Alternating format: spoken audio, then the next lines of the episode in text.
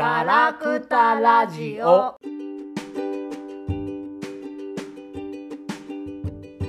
はい、始まりました。ガラクタラジオ第17回です。えー今回もガオガオとステラマリナでお送りします。よろしくお願いします。お願いします。お久しぶりです。はーい。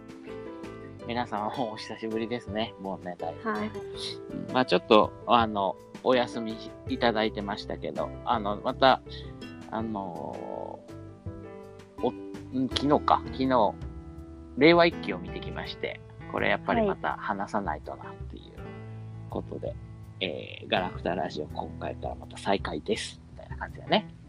はい。どうでした、面白かったね。うん、やっとついに見れたって感じだったよついに、本当に。だから、あのーだいぶコロナで遅くなっちゃったんだけど、うんだからもう半年、コロナの前で見れてたら多分なんかその、あの、参院選の熱狂とか、やっぱ、令和新選組についての映画っていう感じに、として捉えちゃってたかなと思うんだけど、今の感じで見たから、やっぱりその、原監督がね、いろいろ、あの、インタビューで言ってた通り、あうん。の、今見るからこそまた違った見方ができてうん、確かに。いいよねっていうのはあって。うんこう、やっぱりなんか、コロナで、こう、今まで普通に回ってた社会のシステムみたいなものが、本当にこのままでいいんだろうかみたいにうん思ってる今のタイミングだからこそ響くうん。あった気がしますね。うん。なんか、その政治的な勢いとかも抜きでさ、本当になんか、純粋に人間の、人間の面白さってどこにあるんだろうみたいな見方をできるというか、うん。そこにフォーカスがいく映画だなってやっぱり改めて思うみたいな感じなんかかな。人間らしさとか心うん。そういうものだよになんか行きましたね、フォーカスが。ほんで多分うん4月に普通に公開されてうん見てたら、あの都知事選とかあの前後のいろいろ令和新選組の内部のごたごたとかもある前と後ではやっぱり全然多分違うよね。うん、違ってたよね。やっぱりね。見え方がね。うん。でもその、今こうなっていることと、あの作品がこうな、あの、ああいう形になってるっていうのも、まあやっぱ必然性があるようにできてるんだなっていうのは、その、それはその安富さんの解説とかさ、そういうのがあってこそだけど、ああ、そうなんだなっていうのは思いましたけどね。ううんんあの、そうね。で、どうで、どうだったでしたか？あの、どうだったでしたか、たくさん泣きましたね。めっちゃもう最初から泣いてたよ。ほぼ最初から泣いてたよ。えーどこで？え、あの最初の、うんあなんていうの、決起集会みたいな、はいはいはいはい。やってたじゃん。もうあそこから泣いてた。ああ、でもあれすごいいいよね。あのーうんあれだよね、あの、ポスターになってる写真を撮った時のやつだよね。だから、そうそうそうそう。うんうんうんうん。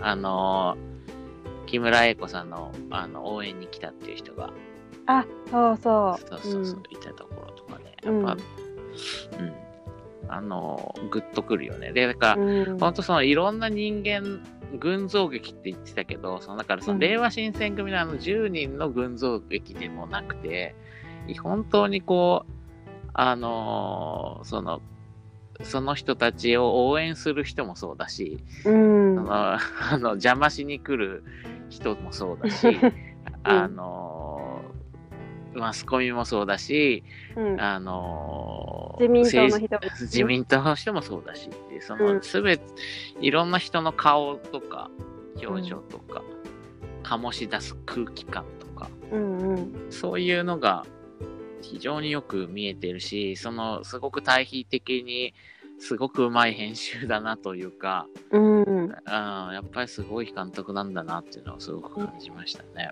結構私原和夫監督の映画初めてだったんだけどうんうんうん。すごいお茶目な編集がたくさんあったからそうだね。楽しかったいろいろね。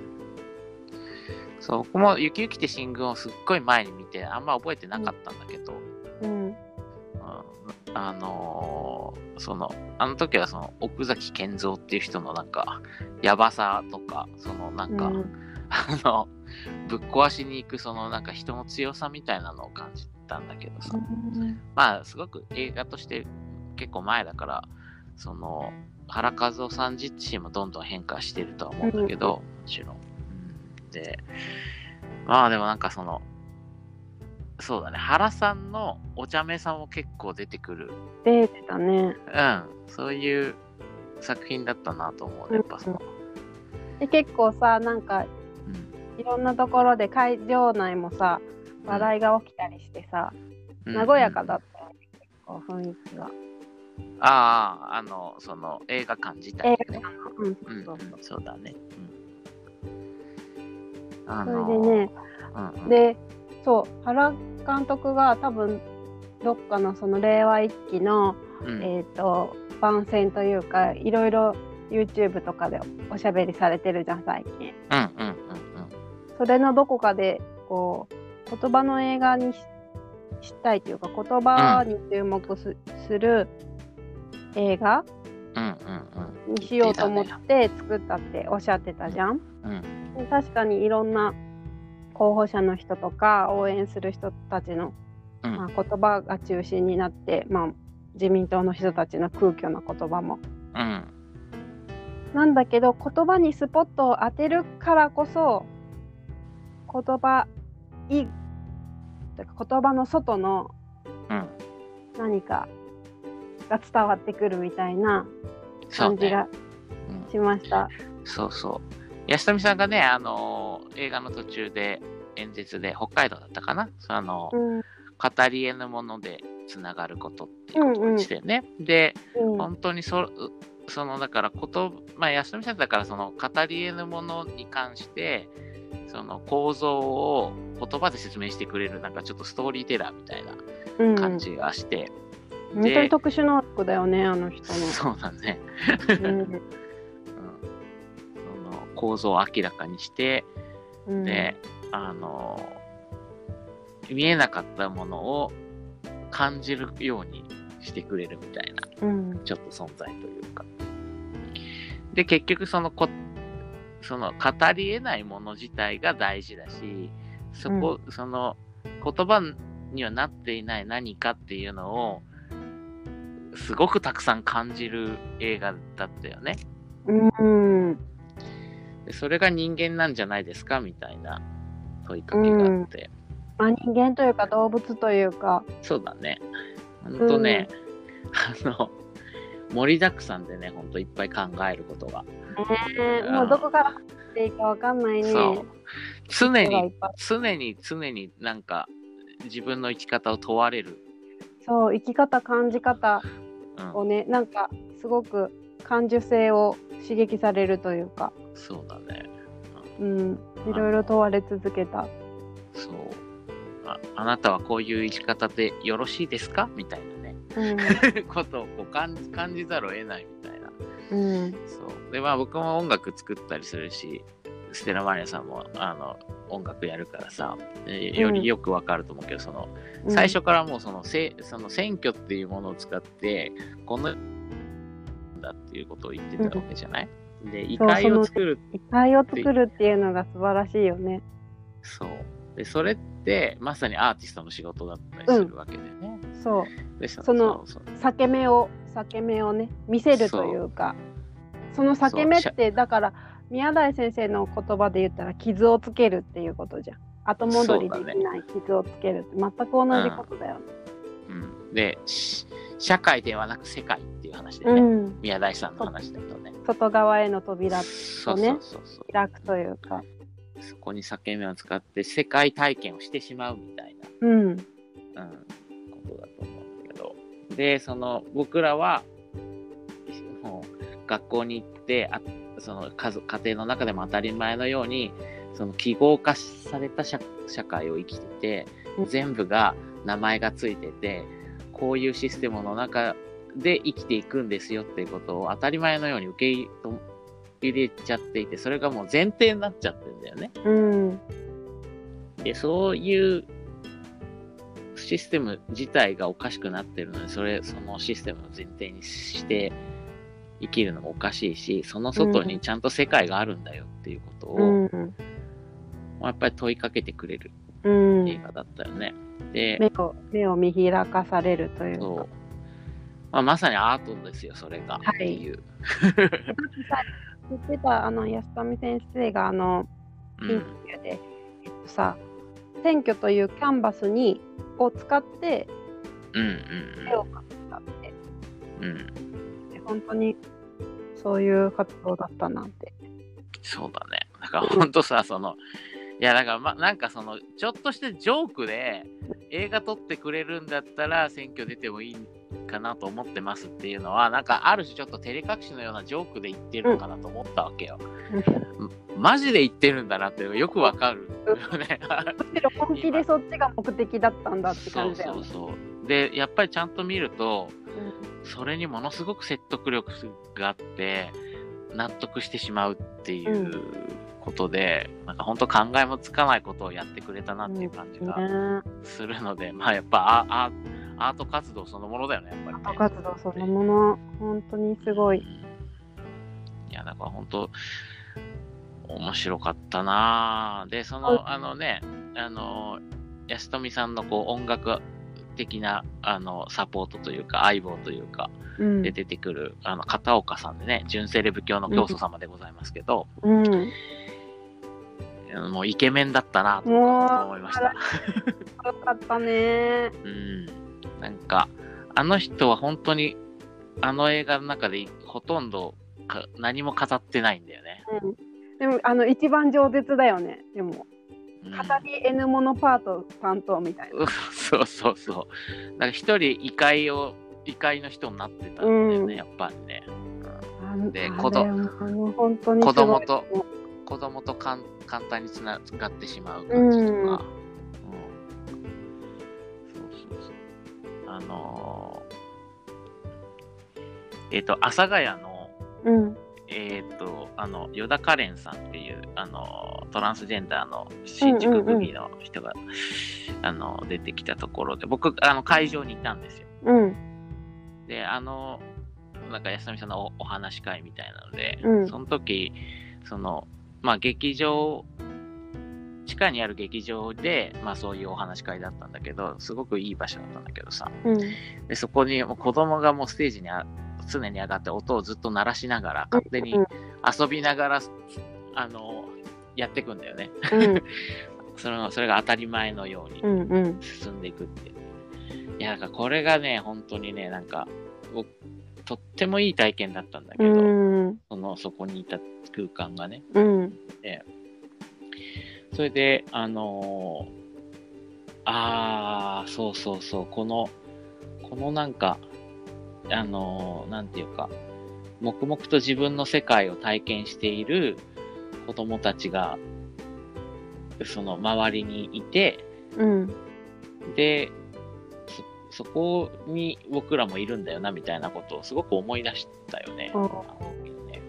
で、僕はすごい、すごくグッときたのは、あの、うん。涙が出そうになったのは、その、浜松でうん。子供が踊ってるシーン。と、で、あの、えっ、と、なんだっけ、あの、豊中かな？で、安富さんが、あの、阿佐ヶ谷で子供に聞いたら、その、宿題とかがないのは、そんなの天国だよって言って泣いてしまうっていうところね。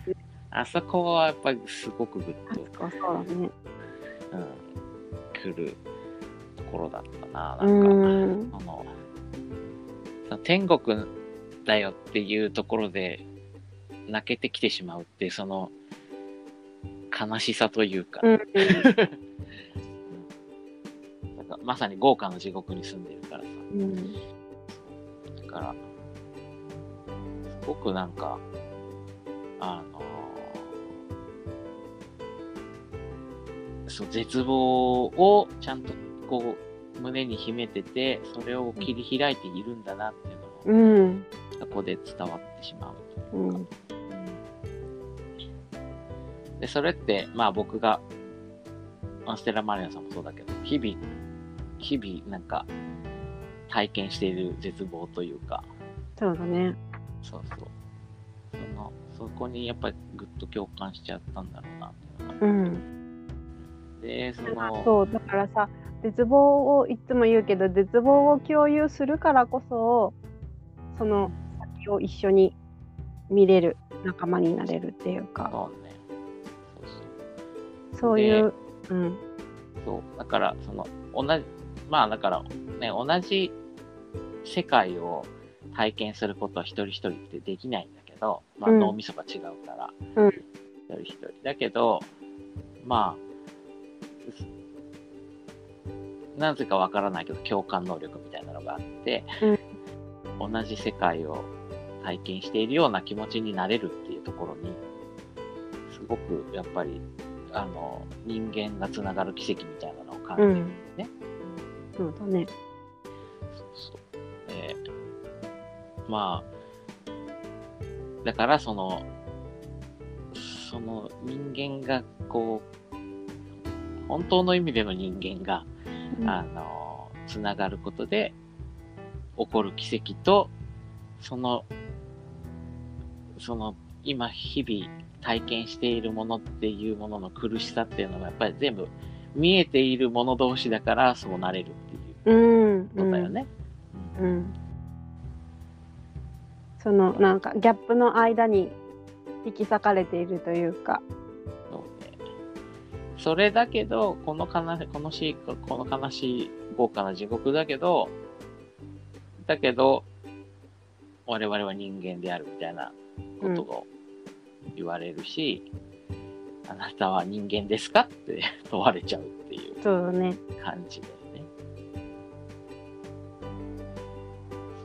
だから、で人間、そう、だから人間、そう、ああの、僕ツイッターにも書いたけど、あの映画って、その、いわゆるもうに、その宮台さん的に言う人間もどきとうん、人間の対比と、その、動物を人間から切り離してしまってるって話が出てきて、うんうんうん。で、あの、人間と動物の対比っていうのがあるんだよね。うん動物的に生きる、だから馬もそうだし、子供たちもどそうなんだけど、うん。あのすごくその世界を自分、世界体験を常にしているような、その生き物と、意味付けを行って、うん。その言葉によって何かをこう、常に構築しようとする人間みたいな。そして、うん。動物とは自分はどっか違うんだって思っている人間の姿っていうのもすごく、あの対比的だなと思ったし、うん。で、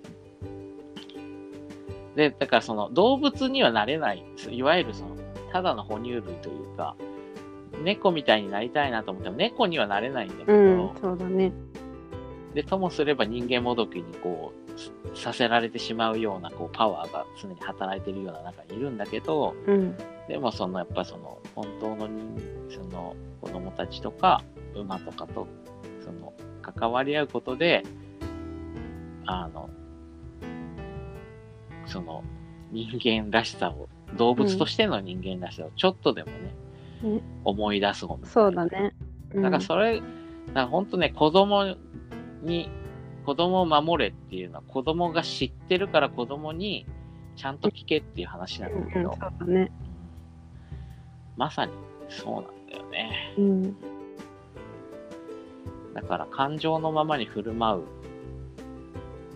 その、だけど、なんか徳、人徳みたいなのがあるみたいなさ、うん、あの、安富さんのさ、その子供っぽい大人みたいなさ、そう、あ感じとか。本当にさ、理不尽にさ、追い出されようとした時の、例えばあの明治神宮の駐車場とか、うん教育のロータリーとかで、理不尽に追い出されようとした時の、なんでなんでみたいな、あの、そう。だっこのような、ちゃんと説明してみたいな、可愛かった。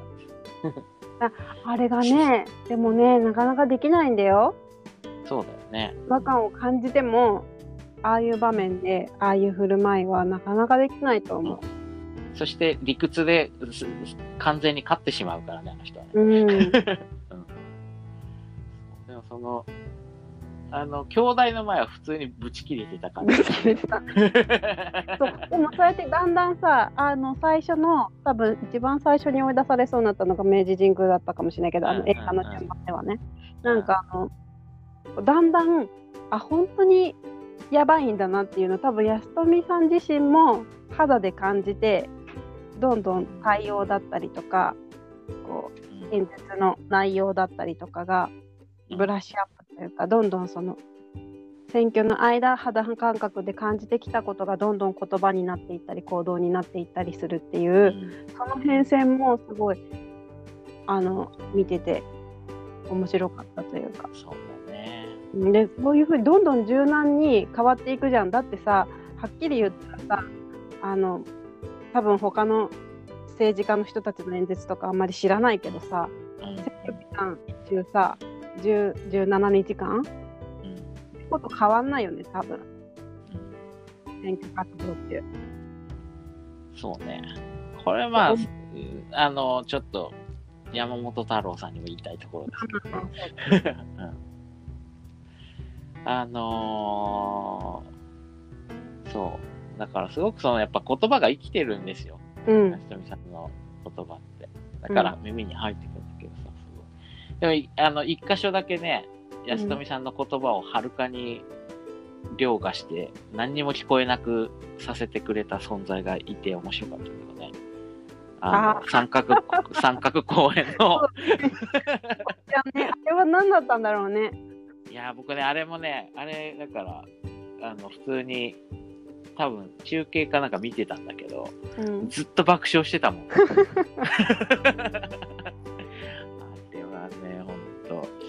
どうしようもないもんね。もう完全にそっちに目が行くでしょ。うん、みんなってかれてるよね。もううんだから、あまあ、だからあの人もだから、異界の人なんだよね。あまあそうだね。そう。うん、だから、その、やっぱ、あの、あそこを選んだっていうのも、やっぱりとてもやっぱり意味がうん。あることで、うんその、そうなんだよ。異界を作るっていうことが目的だからさ、人が集まってるところに行こうと別にしてないところが、してないとこ。本当なんかもうさ北海道とかね北海道とかさ面、白いよね。面白かった。ただの旅じゃんみたいなところなんですよね。馬連れた旅だったね。そうそうそう。すごい綺麗だったね。北海道はすごく綺麗だったし、沖縄はすごい心に刺さったしね。すごい。だからそのね、やっぱあの、えそのやっぱり編集で、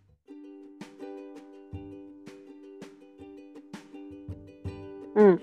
沖縄のさ、その運動やってる人の三振の歌が結構長めに撮られてるとかさ、やっぱりものすごくこう、ちゃんとこう、何を見せるって、こういうことなんでじゃないでしょうかっていう、やっぱ、原さんのこう、構成にうん。グッとくるところがありましたね。だからそのやっぱりその生きてる人の顔っていうのはみんな何かしらうん。感じさせてくれるんだよね。まあだから、ね、て、てるちゃんみ、んその、令和新選組の中の、その生きてる顔っていうのは、てるちゃんに代表されるとか。てるちゃんね、てるちゃなんが泣いちゃうの。もうてるちゃんが喋ってるの見るだけで。うんうんそうね、なんか、うん、そ人間が喋ってるって感じだもんね、ほんと。だその、まあ、あとうんその木村英子さんとかもそうだけど、だからやっぱこう、なんていうか、ちょっとひれ伏しちゃう感じがあるな、僕は。もう、ああいう風に言われたら、はいってなっちゃう。う。体裁を整えてないというか。本当に。そう、なんかそうそう真真実でしかない体の真ん中から出て。くるっていることがっていうか。そうそうそう。うん。そうねあだから本当にその、そういうことができる人たちが集まっているそう10人だったんだなって思ったけどまね。たさいろいろ言われているけどさ令和新選組内のこ内部のこともあとは原監督と山本太郎さんがどうたらこうたらみたいなでもやっぱり映画を見るとあの去年の夏語り得ぬところでこう一つになっていた10人がいたっていうことはやっぱり消せない事実なんだなっていうふうに思えたけどな。うんうん。そうね。だから、ね、中ではさ、その10人の人がみんなすば、超素敵で完璧なんだとも思わないし、後で、あのね、大西さんの問題とかやっぱ問題があるなと思うし、だけど、なんか、あの中では大西さんも何かに感化されていたんだろうと思うし、山本太郎さんも、なんかやっぱ、その、政治家としての顔が、会話が見えるとこいっぱいあるんだけど、でもやっぱなんか本当に楽しそうになる瞬間もあってさ。で、なんか、すごくだから、その山本太郎はすごい引き裂かれている人っていう感じがしたけど、だけど、奇跡を起こせるすごいやつでもあって、っていうそうだからさ感じがして。あのさシステムにガチガチのさ政治の世界でさあれだけのことをさぶっ込めるさ異界のパワーを持っている人がさ、うんそれでもさシステムのなんだろう力に抗いきれないというかどうしてもそこに順応しようとしてしまうのはどうしてなんだろうね。ああ、だから、やっぱり、いどっかで優等生になりたかったりするのかもしれないよね。うん。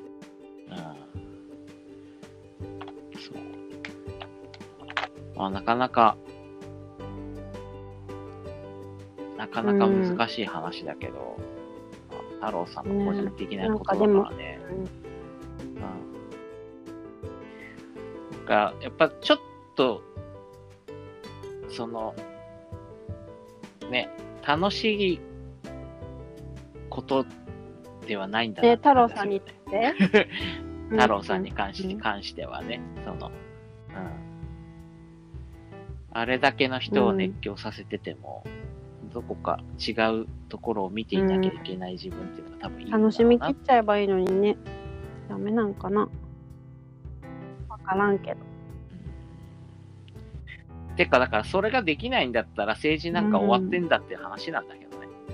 そう。だからそれが暴力性なんじゃんっていうようなことをさ、うん。だからせ政治とか選挙っていうのはただの暴力システムなんだって話で、ガス抜けなのであって、それだったら、まあ、馬連れて遊んでた方がいいんじゃない？の みたいな ところなんだけどね。うん音楽禁止っていう看板の前で、どんちゃんやったりとかさ。ね、本当に。うん素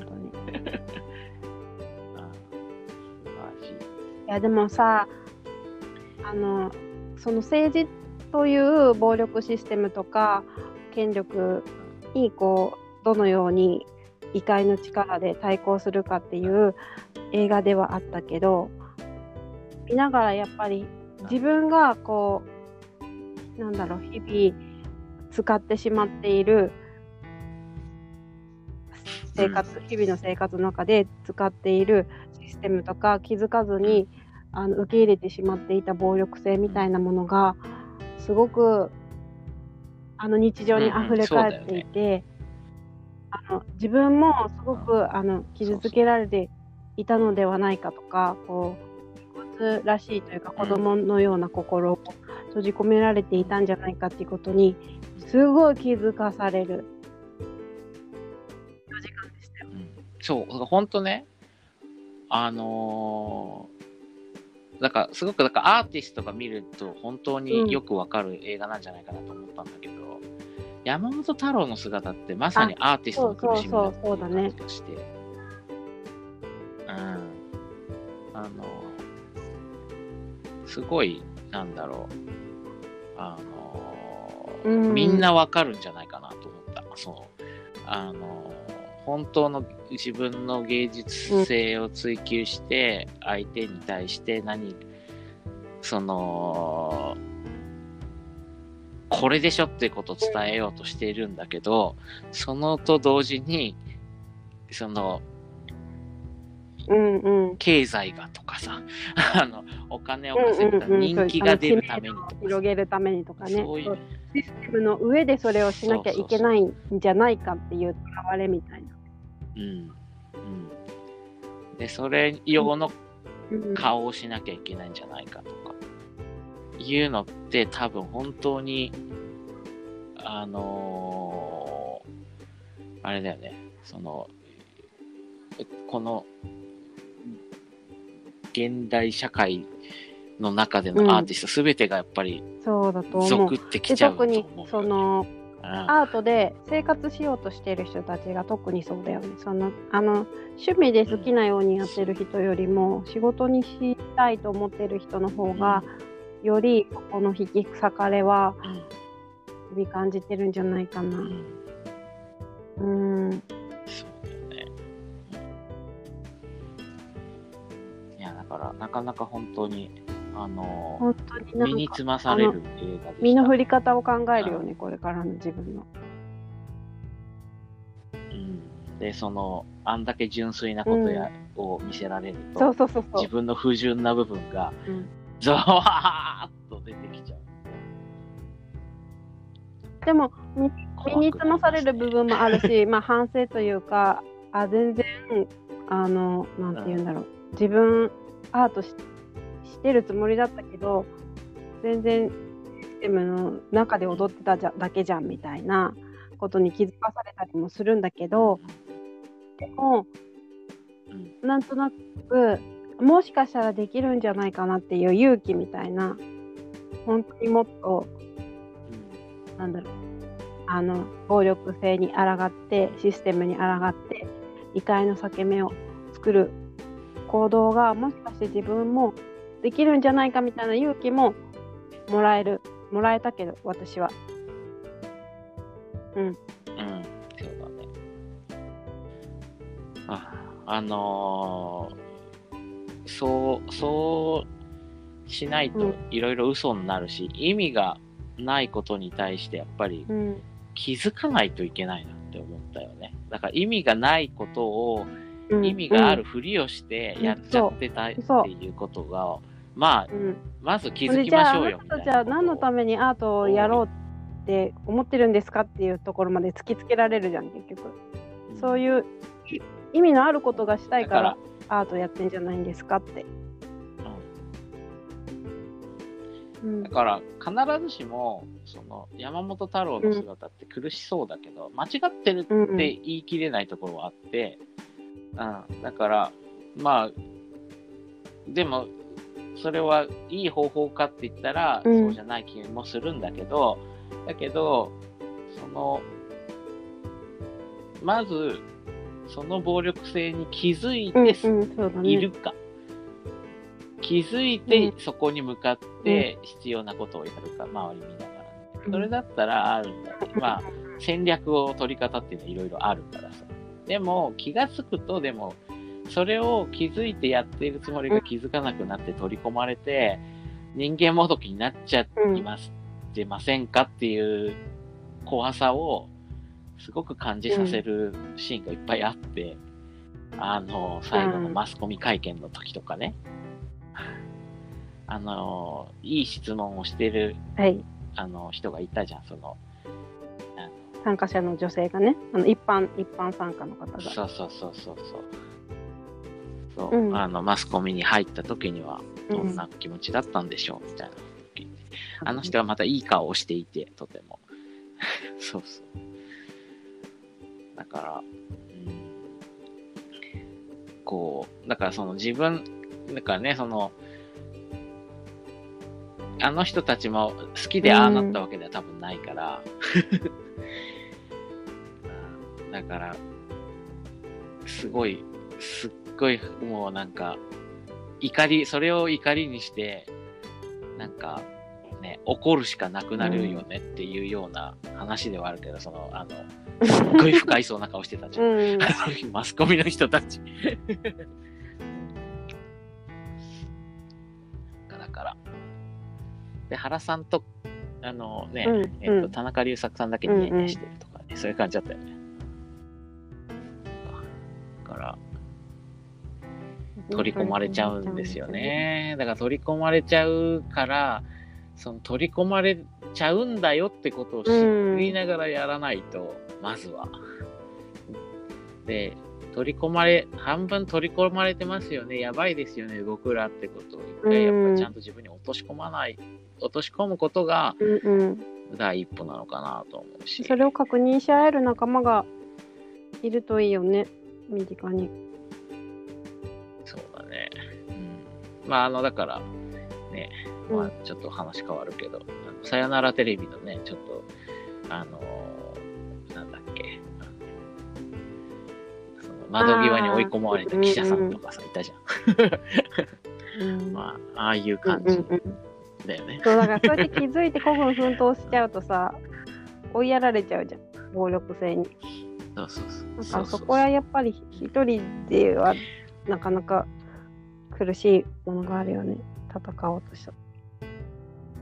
まあだからシステムと戦っちゃダメで、あうん。システムからは逃げて、なかったかのように振る舞うのが良いのであるっていうのはね、あの、うん。それガンジーの戦略みたいなところで、まあ、この辺はまあその映画に書かれてたわけじゃないけど、安富さんの話をいろいろ聞いてるとそう思うんだけど、まあでもまさにその、やっぱだからそのさ、令和の盛り上がりもさ、なんか権力を倒せっていうところもあるけど、あの祭りが楽しくてやってる人たちもいっぱいいたじゃん。どう考えても。その、もちろんその、その意思はあるんだけど、祭り楽しいっていう、これ、これがや、これがいいんだよねみたいな感じがあってさ。そう。それがやっぱすごい大事だなと思うんだよね。それが、その盛り上がりを数値化して、こう何秒これで入りますとかって言い出したら死んじゃうんですよ。やっぱ。うん。と思うけどね。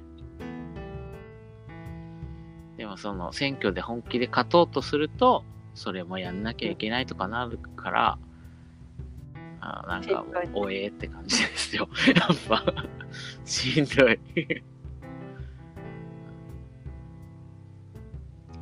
そう、だから、大西さんはね、だから、そういうこと、その次は絶うん。か勝ち、勝ちに行くんだっていうことを言ってたから、なんかそういう風なんだろうなと思ったけど、まあ、その人が一番に離れてしまうっていう状態になっちゃったけどね。あそうそう。話全然変わるけどさ。ガオガオさん思いっきり映ってたね。あ、そうそうそうそうそう。あれはでもね、そのなんか友達に見切れてるよって言われて、あの、ええーと思ってたんだけど、まあ、うん。会場にい結構いたから、僕、その、安富さんの、あの、うん。えっ、と、演説のとこ行ったりとかしてたから、まあ、うん。見切れてても不思議じゃなかったけど、でもなんか、見たら、ねちゃんと意味があるそんななんか使い方をしていて、ちらっと人影が映るどころの騒ぎではなかったよね。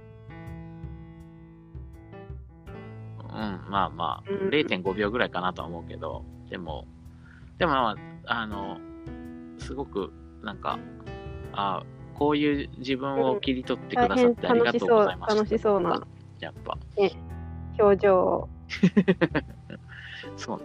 切り取ってうんいや、だから僕は、その音楽に、音楽しい音楽に、あの、向き合ったりすると、うん理性を吹っ飛ばせて、ちょっと異界の人になれたりするわけよ。多分。だからそこをなんか、なんか認めてもらった気分だよね、ちょっと。うんなんか、原さんに。うんだからすごいちょっと嬉しかったですね。なんで、そう、ツイッターにも書いたけど、僕に会いたい人は、令和一期を見に行ってくださいっていう。何を言ってんだろうって思うけどね。4時間。でもね、ほんと、あの、まあ僕らしい僕に会いに行っ会えると思いますけどね。うん、個人的に思いましたけど。うん。面白かったねそういう意味でも。うん。そうそう。まあだから本当ね、だからうん問われる映画なんで、やっぱちょっと音音楽をやらなければ。音楽をやらなければというか、私今さ、音楽以外にもいろいろ自分で表現を作ることにチャレンジをしていて、表現をする。文章とあと絵もちょっとまだ23枚しか描いてないけど絵も描き始めたりとかしてて、なんかうんいろいろチャレンジしようと思ったしや、その、だから閉ざされないようにしないとなってことだよね。うん。何か、こう、開かれ、うんどこかに開かれている自分を作んないと。にさ。動物なんて食って寝てうんこしてるだけじゃんみたいなそこに戻ろうみたいなうん。話をうん。されていいたけどさあの私のこう絵の師匠とか絵を始めたきっかけの坂口恭平さんっていう大好きな人がいるんだけど、うんうん。坂口恭平さんもねそうやってアウトプットはうんこですって言ってるの。うん、うんうん。その排ね。出するってすごく自然なことで、食べたらうんこするの当たり前なんだからインプットしたらアウトプットするの当たり前ですって、うん、こするときにうん。ちょっと今日はあのいいうんこできなさそうなんでちょっと貯めときますとか言わんじゃん。うんうんこしたくなったらするし、いいうんこできたかどうか別に確認しないじゃん、うん。わざわざ。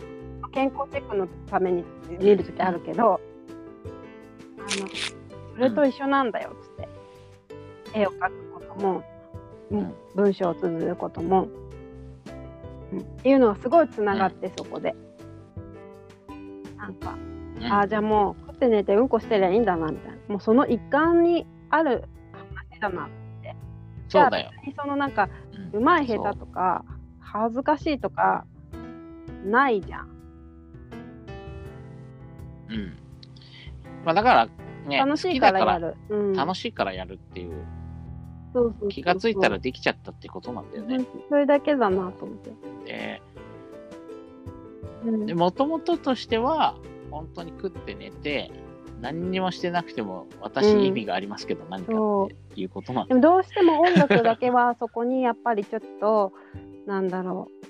人の役に立つとか喜んでもらうとか、まあ、仕事にするとかそういうシステム的な何かものをねあのそういう教育音楽教育問題出てさ音楽仕事にしようとしてよそうそうそう良い音楽とかそうそうそうピッチがとかね。とか考えちゃうからさ ちょっと余計なものがまだ尾ひれがたくさんついてるんだけど、そこもなんかうまいことうん。取り払っていってそれでも、うん。こう、まあ、経済の中に入れるそれこそ裂け目みたいなのが見つけられないかうなんということをちょっと考えたりしました。うん、そうね。だから、さ、なんか、僕は、だから、なんか他の人と同じような作品にしちゃいけないなみたいなさ、ちょっと脅迫観念みたいなのがあったりとかしするするし、なおかつ人に聞き聞きやすいものをみたいなことも考えたりとかさ、こういう構成だったらいいかなとかさ、いうのを考えすぎちゃうとこあって。あーまあだから、その、結果としてそこへ行けばいいだけの話であって、その結果として、その気持ちいいものを追求した結果、そこが、それがあるっていうだけの話なんだよ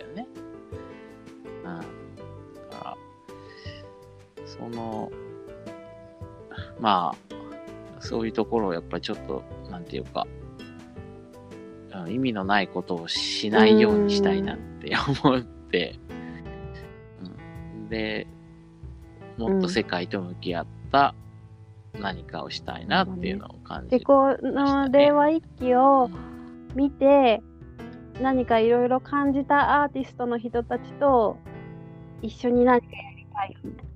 うん。そうだね。うん、で、まあ、だから、ね、本当その、令和ビッキーやらなくても気づいたらそうやってるうん、もちろんいるといっぱいいると思う。いっぱいうん。そうそう。だから、まあそういう、まあでもまあ僕はどうしてもそういうとこ気になってしまうんだなっていうとこもあるから、まあそれもうんうん受容しつつ、うんうん、まあまあ、あの、誰とに、誰かと似通って言ってもええやんみたいな ところでうんいこうかなとは思ってますけどね。そう。なんで本当なんか、本当生き方を問われる映画でしたね、ほんとね。でさ、まあ、やっぱ4時間さ、なんか、あなたはこれでいいんですかって言われ続けたら死んじゃうじゃん、でも。もうほんとぐったりしちゃう。でもやっぱそのなんか、優しく包みながら、結局問い、その問いかけるのは自分の中のそうそう、別に問い詰められてないからね。誰かがその押し、そう、おい、おい、うんその、そういうところなんですよ。あの、感じちゃうように仕向けられてるっていうところで、うん なんだけど、すごくうまい誘導とかカウンセリング受けたみたいなもんだよね。うん。そうそう。なんか、そういうコントロールししてくるような力って押し付けがましくないね。一切押し付けがましくない。そう。なんかこういう人がいましたってことを見てたら、うんうん、うん。あれ？俺？みたいな話だよね。ああ、でもやっぱそれを作れるってすごいことだね。本当ね。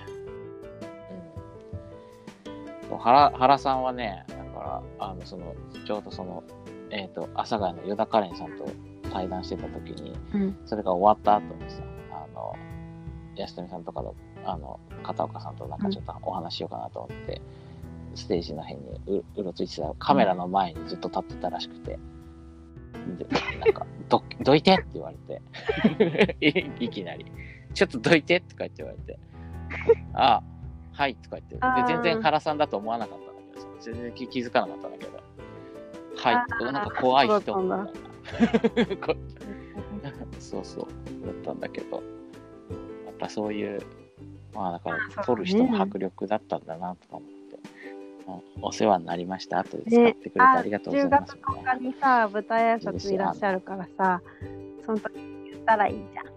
ああ、そうね、あのあちょっと10日行けるかどうかわかんないけど、まあまあ、いけいける。まだその、いつかまた、あまあでも、あの、安富さんのイベントとかちょくちょくいらっしゃってるので、あの、またきっと会う、あの、直接どっかで、か、あの、ニアミスできる機会がある気もうでも。絶対絶対4時間捻出する価値はあるよね、この映画は。うん。そう。いや、だからね、その、あの、うんちょっと今の話戻っちゃうけど、まあ、カメラの前にいる時のね、あの、あー原監督やっぱり結構迫力あるんですよ。そりゃそうだよ。うん、そう。だからその、ね、あの、他の、そのね、あの、たあのうん対談とかしてる時の原さんやっぱり全然違うよね、と思って。そうそうそうそう。なんで、うんまあ、いい体験させていただきました。けどもう私はもう一回ぐらいは見に行きたいな、誰か誘って。いや、そうね、だから本当ね、僕も誰かを誘って、10月10日行けるといいな。。うんいや、本当僕はね、さこの人も誘っていきたいって人が結構、うんわーっと頭に浮かぶから、そうだねまあ、。それは幸せなことだよね。思える人がいる行きたいっていう。うん。そうそうそう。いや、だから、まあ、逆にあれ見ても全然わかんない人とかだと、ちょっとどうしていいか友わかんない。達になれないかもしれない。うん。まあね。まあまあ、うん。そこまで言いたくないけど。うん。いやちょっと、ねあーって思うよね、多分。そのなんかツイッターのなんか感想とかでもさ、多分本当に見てないでしょっていう人もたまにいる本当に受け止め方って みんな違うから面白い。それが面白くもああり。いやでもなんかやっぱその芸術家とか、まあそれっぽくそういう世界と対話するみたいなことを考えて生きてる人にはやっぱものすごうくん。近い映画だと思う、うん。その距離感が。やっぱシステムに取り込まれてその中で頑張ってる人は優しくてなんかすごく良い人であっても気づくのに時間かかるかねもしれない、うん。ちょっとわからないけど。まあ、すごく、アーティストに特に見てもらいたいなという感想がある。まあでも、原さんのことを好きなアーティストいっぱいいるからさ、安富さんのことはうんうんまあそんな知らなかったとしてもね。だから、まあ、いいかなと思うけど。なので、まあはいそんなとこですかね、今日はね。もう、本当に、令和し、令和一期最高に良かったですっていうことを言いたかったわけですよ。うん、いや、本当純粋レブ京都、もう本当に片岡教祖 イケメンだったわ。あよかっよかたったな、本あのなんか橋みたいなところにね 子供と二人で座ってる。あのシーンは本当に 最高にかっこよかったね。当ね、うん。ね、かっこいいよね。いやはいまあそんなことで、また、えっ、と、ラジオ、あの、ゆるゆると続けていきますので、あの、ね、最近はまた、宮台さんもいっぱいイベントやってるからさ、それ、私はかなり感化されてるよ最近宮台先生の9月のイベント多発により。うん、うん。うんうんうん。ちょっと僕今最近終えてないから、またそれは今度、ね、あの、ステラマリさん、なさん主導でラジオを今度聞き役でやりますんで、語っていただきたいなと思いますけど。というわけで、はい今日はこの辺りで、あのはいありがとうございましたありがとうございました。今回ステラもマリナですガオガオとお送りしました。またねー。